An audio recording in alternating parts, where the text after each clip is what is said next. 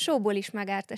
Nem csak nekünk, hanem a növényeknek is. Hogyha érdekel, hogy hogyan befolyásolja a talajok magas sótartalma a növények fejlődését, akkor tarts velünk, hiszen mindjárt kezdünk. Szeretettel köszöntöm itt a stúdióban dr. Solymosi Katalint, az ELTE Plastis Biológia Kutatócsoportjának vezetőjét, és Sóti Adélt, a kutatócsoport doktorandusát. Sziasztok!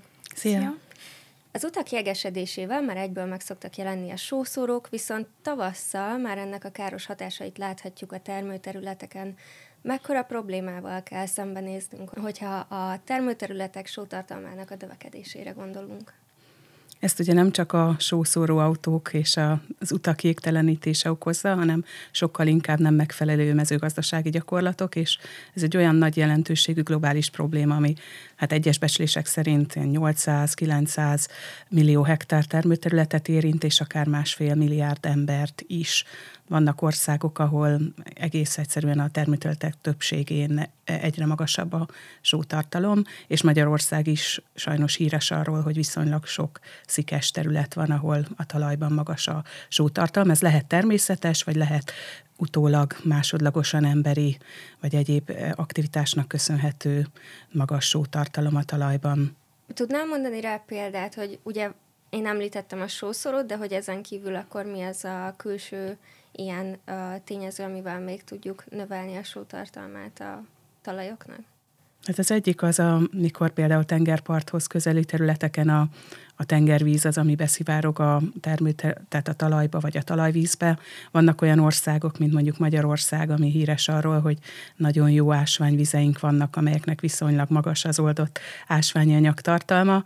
Amikor ezeket a talajvizeket vagy, vagy a föld alatti vízkészleteket használják például furtkutakból öntözésre, az okozhat ilyet, tehát a, ilyenkor, mintha sós vízzel locsolnánk a talajt, hogyha így egyszerű képet akarok e, ehhez hozzáadni, és hát persze van még az utaknak a, a sózása, de ennél talán jelentősebb, igen, amikor nem megfelelő a, a, valamilyen módon a, az emberi közbeavatkozás, vagy természetes módon a talajvíznek magas a sótartalma, és ez, ez a felsőbb rétegekbe is feljut.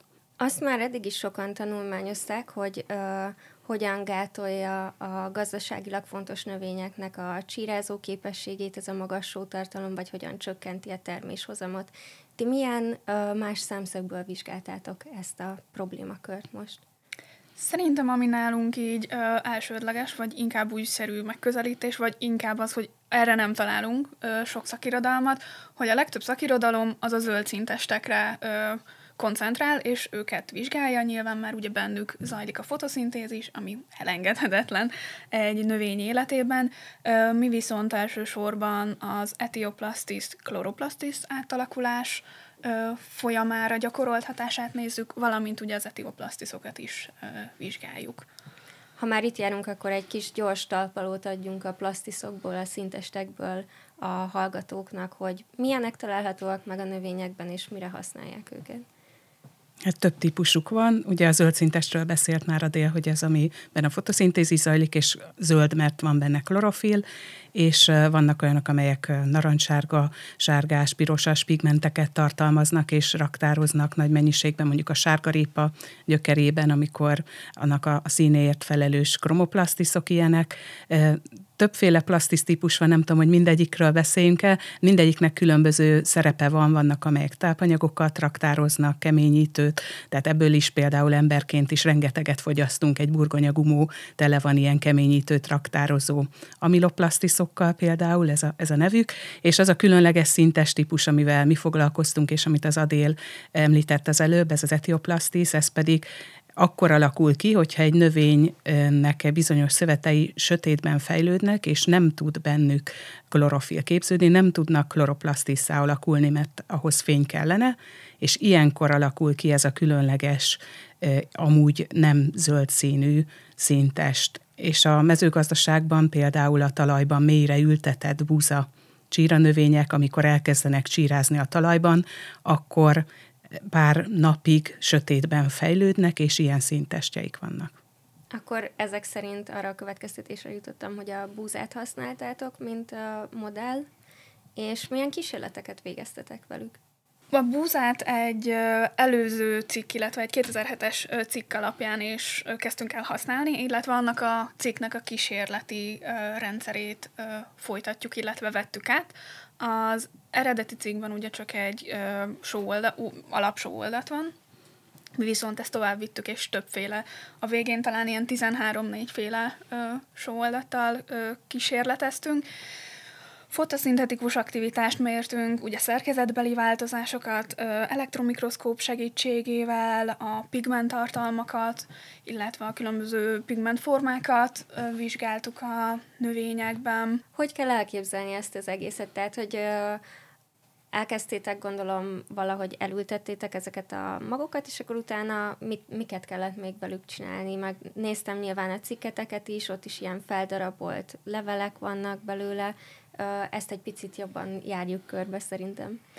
A búzamagokat Martonvásárról kaptuk, ott nevesített, nevesített béres búzafajtát használtunk a kísérleteink során, és ezeket egy fém rácsra ö, ültettük, úgymond ültettük, mert ugye csak rátettük egy edényben, vagy hát egy kis tálkában, és addig engedtük fel vízzel, amíg a rács van, ugye, hogy a magokat érje, és tudjanak csírázni. Ugye mi etiolált növényekkel foglalkoztunk, azaz fény nélkül nevelkedtek, úgyhogy ezeket mind ö, egy dobozba zártuk, amit még uh, alufóliával letakartunk, és ezt egy zárt szekrénybe, és így nevelkedtek körülbelül tíz napig, és ezután uh, kezdtünk el, kezdtük el kezelni őket, illetve felhasználni. A leveleknek a felső egy centiméteres részét ezt levágtuk, és az alatta lévő két centiméteres uh, szakasztal dolgoztunk tovább, amit ugye hát a végén már sokféle sóoldaton úsztattunk, és másfél órát sötétben, sóoldaton voltak, ugyanígy zöld lámpa mellett levágtuk, előkészítettük, és zárt fiókba helyeztük, és utána másfél óra után pedig fényre raktuk, ugye imitálva a napfényt. Milyen eredmények születtek ezekből a kísérletekből, amiket tudtatok meg? Hát azt mutattuk ki, meg azt vizsgáltuk, hogy, hogy hogyan zöldülnek a növények, illetve hogy a zöldülésükre hogyan hat a só jelenléte a különböző ionok jelenléte. Akkor használtunk kontrolloldatot is, ami kvázi azt modellezte, amikor nincsen jelen ez a negatív hatás, illetve egy olyan oldatot is, amiben pedig a, a soldatok azok tömények igazából, és a töménységük magas ozmolaritásnak nevezik ezt, erről talán lehet középiskolában is tanulnak az ozmózis jelenségéről a diákok, tehát hogyha egy tömény oldatba helyezünk valamilyen növényi szövetet, akkor, akkor az vizet nem tud fogni fel, tehát nem tud felvenni, sőt, igazából a víze akár ki is áramolhat, egy ilyen szárasság, stresszerű hatás éri azt a szövetet akkor, és ezt modelleztük, mert ugye, ha belerakjuk ezt a levelet egy ilyen tömény oldatba, tömény oldatba, akkor nem csak az ionok mehetnek, áramolhatnak be esetleg a növénybe, és okozhatnak ott valamilyen hatást, gátolhatják mondjuk az zöldülést, hanem ezzel egyidejűleg az is megfigyelhető, hogy, vagy a lehetséges olyan hatás is, hogy, hogy a vízveszteség miatt mondjuk ez a levél összepöndörödik, és ezt is meg akartuk vizsgálni, hogy amit kapunk, vagy, vagy ez a szárasságot előidéző hatás, ez a magas ozmolaritás, ez hogyan befolyásolja a zöldülést, és ehhez, ehhez használtunk egy oldatot, amiben ionok nem nem voltak, de magas volt az ozmolaritás. Mi történik egy növényel, hogyha nem tudnak ezek a zöld szintestek kialakulni? Mi lesz az ő sorsa?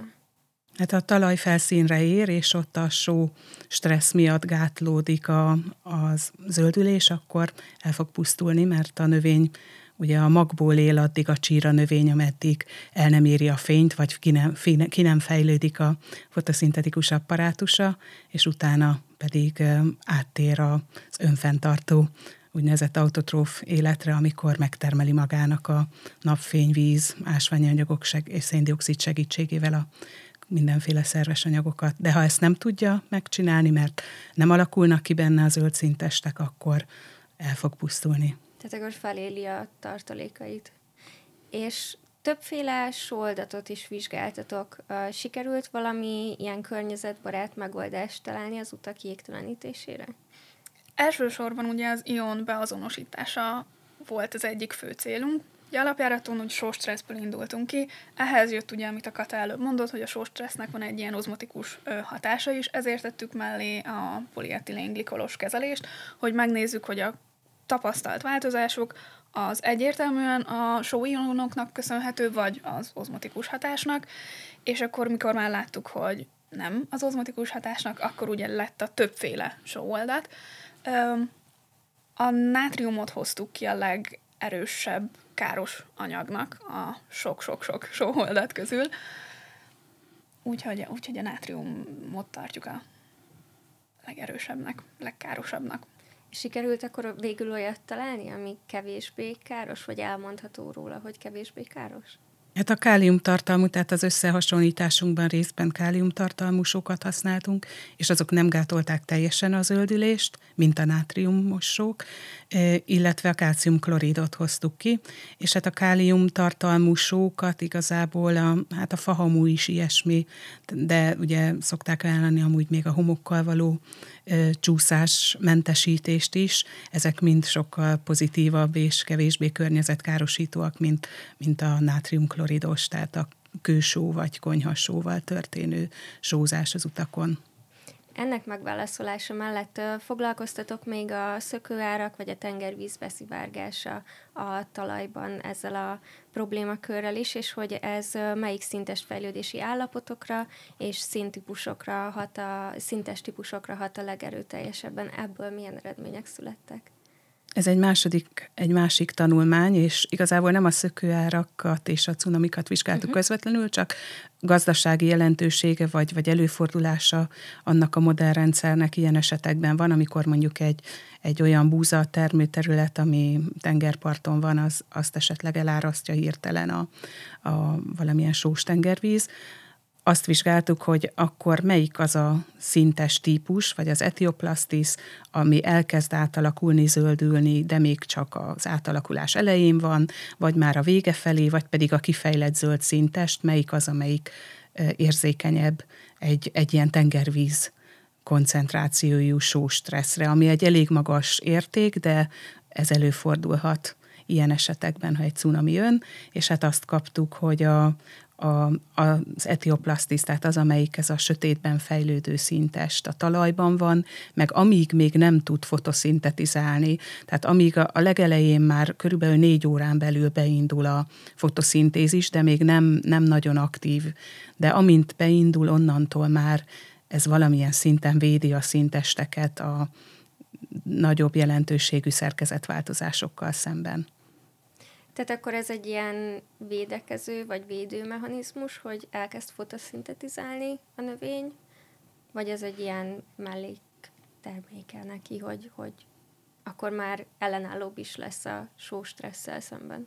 Még nem értettük meg szerintem, hogy pontosan ez mivel függ össze. Lehetséges, hogy tehát az általunk tapasztalt leglátványosabb elváltozás, amit a sóstressz kivált a szintestekben, az az, hogy megduzzadnak a belső membránok.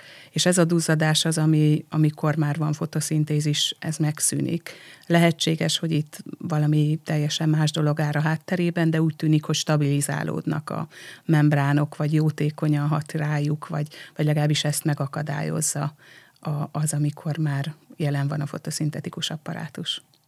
Ugye a kertjeinket nem szoktuk sóval szórni, bár utaltunk rá, hogy ö, hogyan lehet akár mondjuk a saját kertünket ö, mondjuk úgy szikesíteni, de akkor most itt emeljük ki, hogy, hogy mire kell figyelnünk a saját kertjeinknél, hogy ne emeljük a talajunk sótartalmát. Szerintem egy nagyon jó módszer, ha mondjuk összegyűjtjük az esővizet, és azzal öntözünk elsősorban, nem pedig különböző ö, kutakból ö, előbányászott vízzel. Én ide még ezt amúgy ma jutott eszembe, nemrég hallottam, hogy ugye az utóbbi években eléggé felszaporodtak a mesztelen csigák a kertekben, és ez egy elég komoly probléma, és én pár embertől már hallottam, hogy az a módszerük, hogy lesózzák a csigát, ha meglátják a kertbe. Ami hát alapjáraton se hinném, hogy egy nagyon jó ötlet, de így a tanulmányaink függvényében meg pláne nem. Most el tudom képzelni azt a kertet, ami már nem tudom, két-három éve a nagymama kimegy és felsózza a csigákat, hogy az milyen termést hoz mondjuk öt év múlva. Tehát akkor mindenféleképpen célszerű az esővizet tárolni, Én és azzal gondolom. öntözni, és nem sózni a mesztelen csigákat. Most így a kicsit így a beszélgetés vége felé tartva, inkább beszélgessünk a, a kutatócsoportotokról, hogy mi mindennel foglalkoztok még, hiszen ez csak egy kutatás, egy szeletje annak, amivel foglalkoztok a kutatócsoporton belül.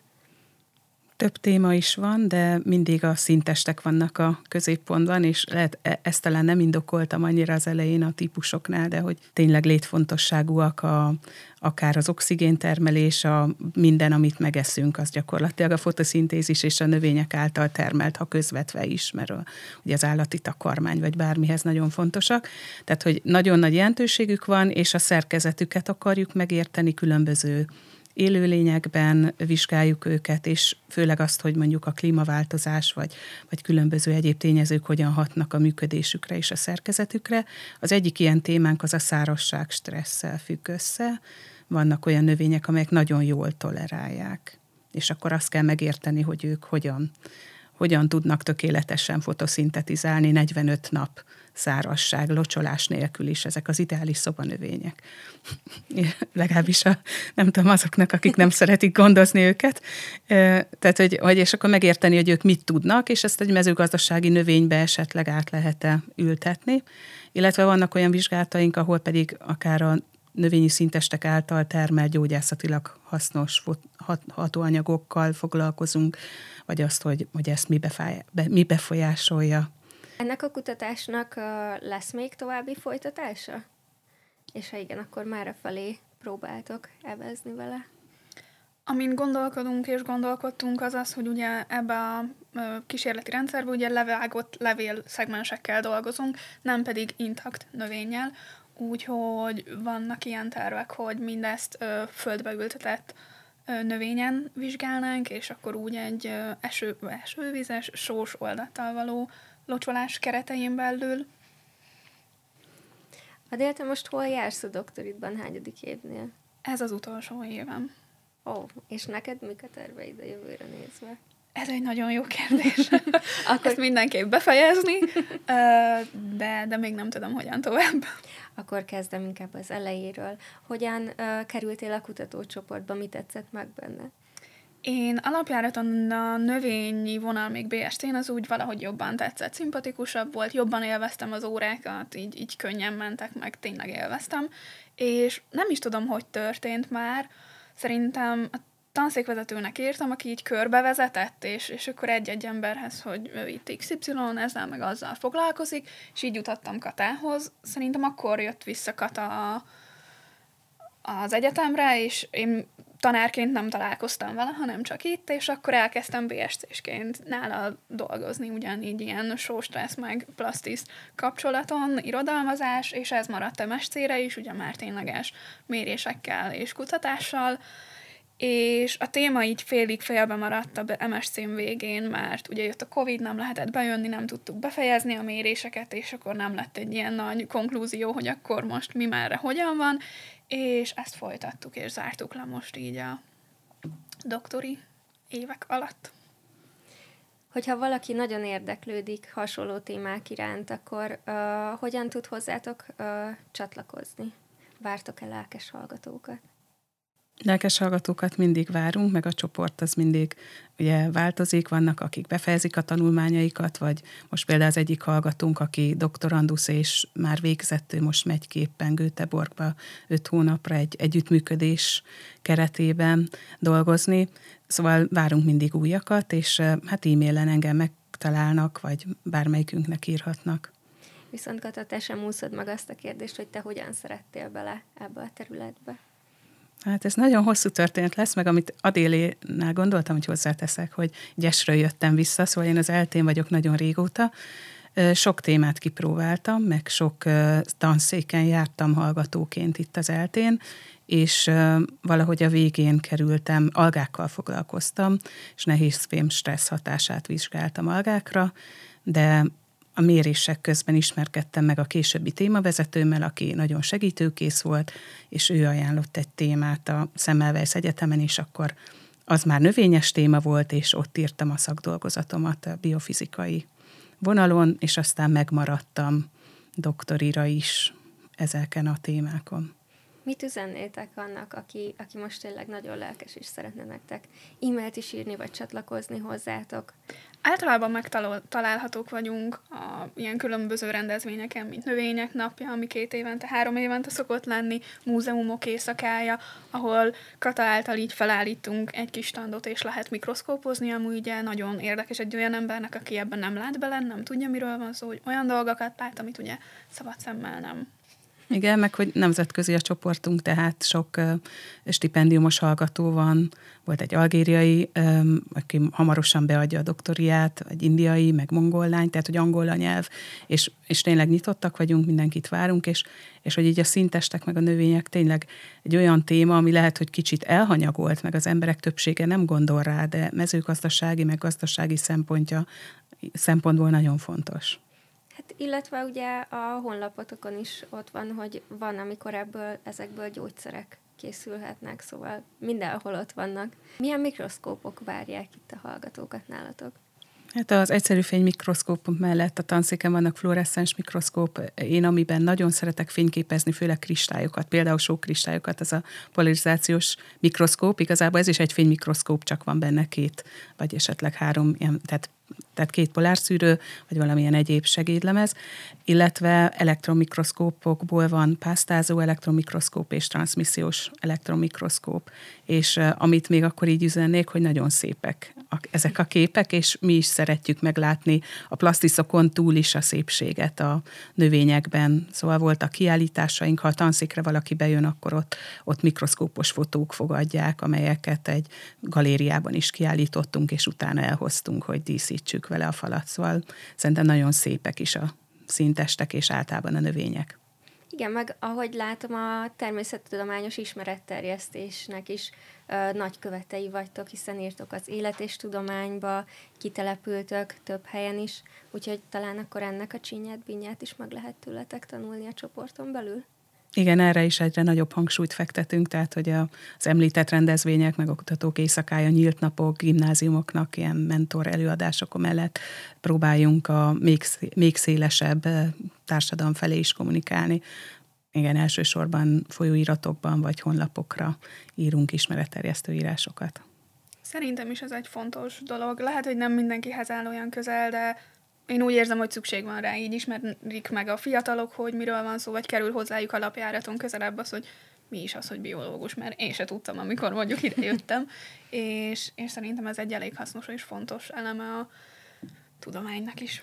Hát meg, hogy megismerjük a minket körülvevő világot, tehát ez mindig Pontosan. nagyon sok izgalommal, és ahogy említettétek, szépséggel jár. Igen, meg, a, meg ami fontos a tudományos gondolkodásmód, ezt lehet, hogy nehéz átadni, de hogy például leírni azt, hogy hogy zajlik egy kísérlet, ami egyszerű, vagy megpróbálni elmagyarázni, mert eh, ez sokat segíthet abban az embereknek, hogy kritikusan olvassák az álhíreket, vagy az áltudományos tanokkal szemben egy kicsit vértezettebbek legyenek, mert, mert belássák könnyen, hogy ez nem tűnik nagyon tudományosan megalapozottnak, amit mondjuk írnak egy-egy ilyen oldalon. Nagyon szépen köszönöm a mai beszélgetést, és további sok sikert kívánok nektek a kutatásaitokban, illetve a délnek a PHD befejezésében. A hallgatókat pedig jövő héten ugyanitt ugyanekkor várjuk, hogyha pedig felkeltettük az érdeklődéseteket, akkor írjatok Katáiknak mindenféleképpen, szeretettel várnak titeket. Sziasztok!